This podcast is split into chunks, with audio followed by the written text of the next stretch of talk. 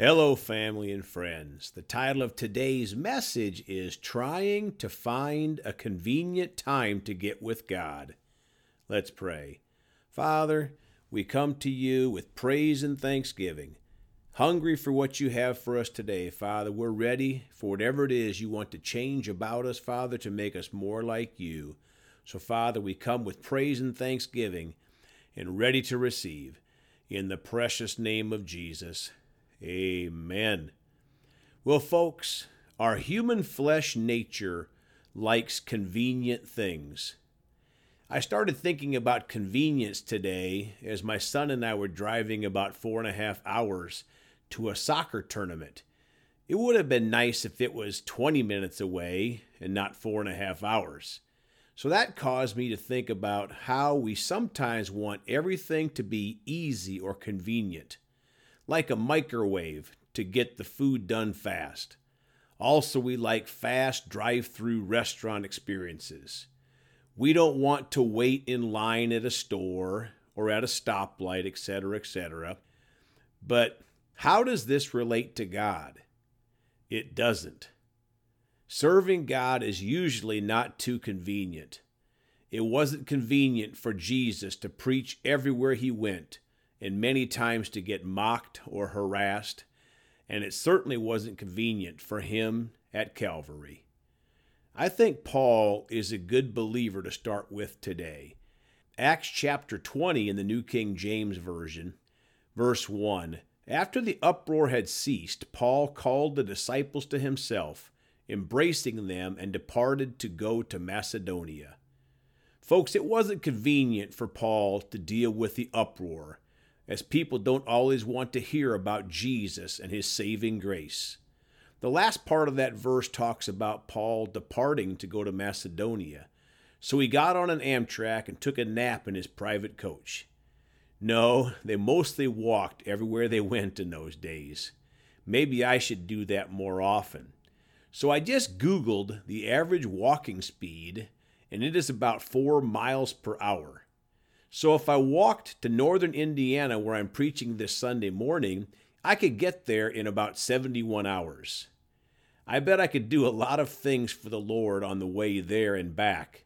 But no, I'm choosing convenience. I'm driving.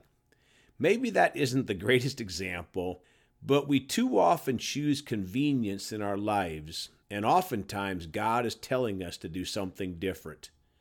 Verse 2 now, when he had gone over that region and encouraged them with many words, he came to Greece.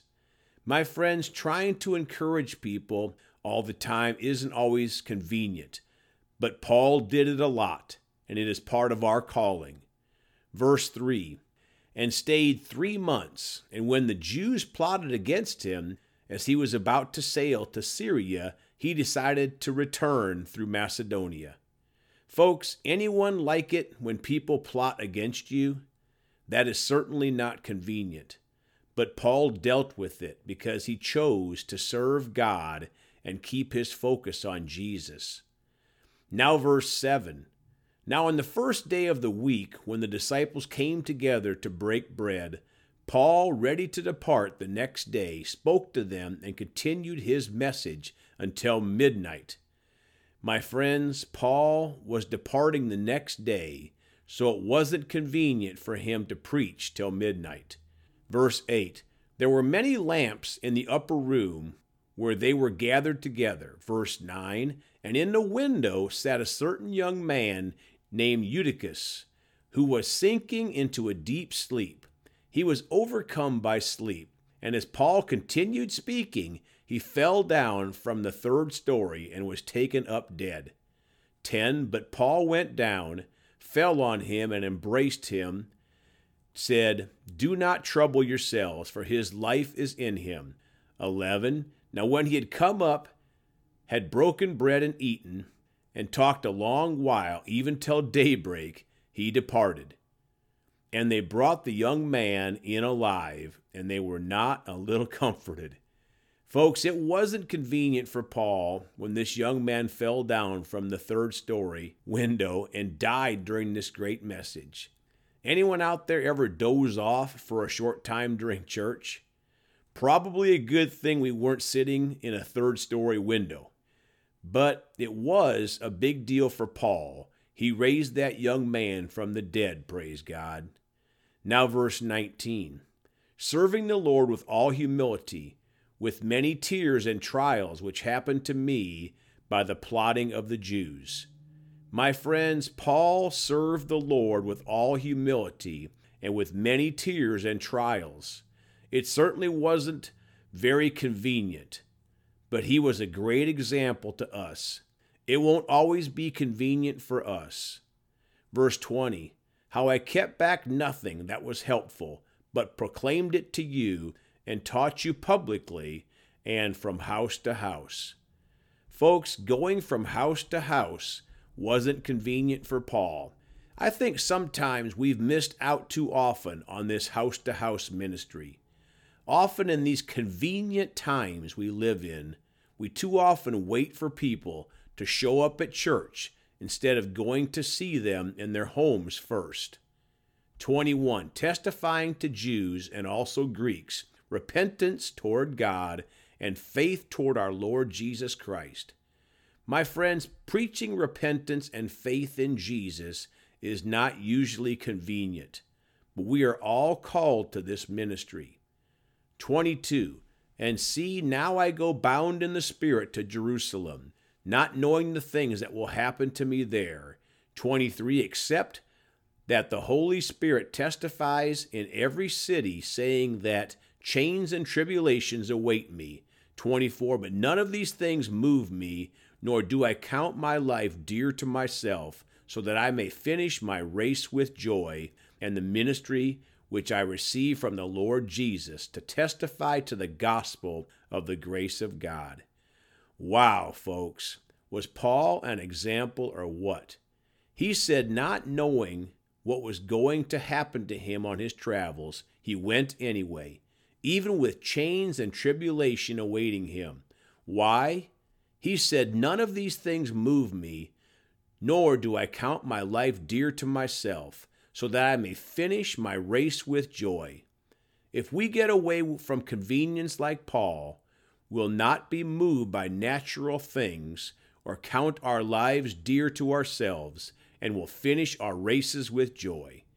Verse 35 I have shown you in every way by laboring like this that you must support the weak and remember the words of our Lord Jesus, that he said, it is more blessed to give than to receive. Friends, Paul labored for Jesus. It wasn't convenient. And he reminded us of Jesus' words here that it is more blessed to give than to receive. It is certainly not convenient to be a giver. Our flesh always wants to be a receiver, not a giver. Now Philippians 3:10 in the amplified. And this so that I may know him experientially, becoming more thoroughly acquainted with him, understanding the remarkable wonders of his person more completely, and in that same way experience the power of his resurrection, which overflows and is active in believers, and that I may share the fellowship of his sufferings by being continually conformed inwardly into his likeness, even to his death dying as he did.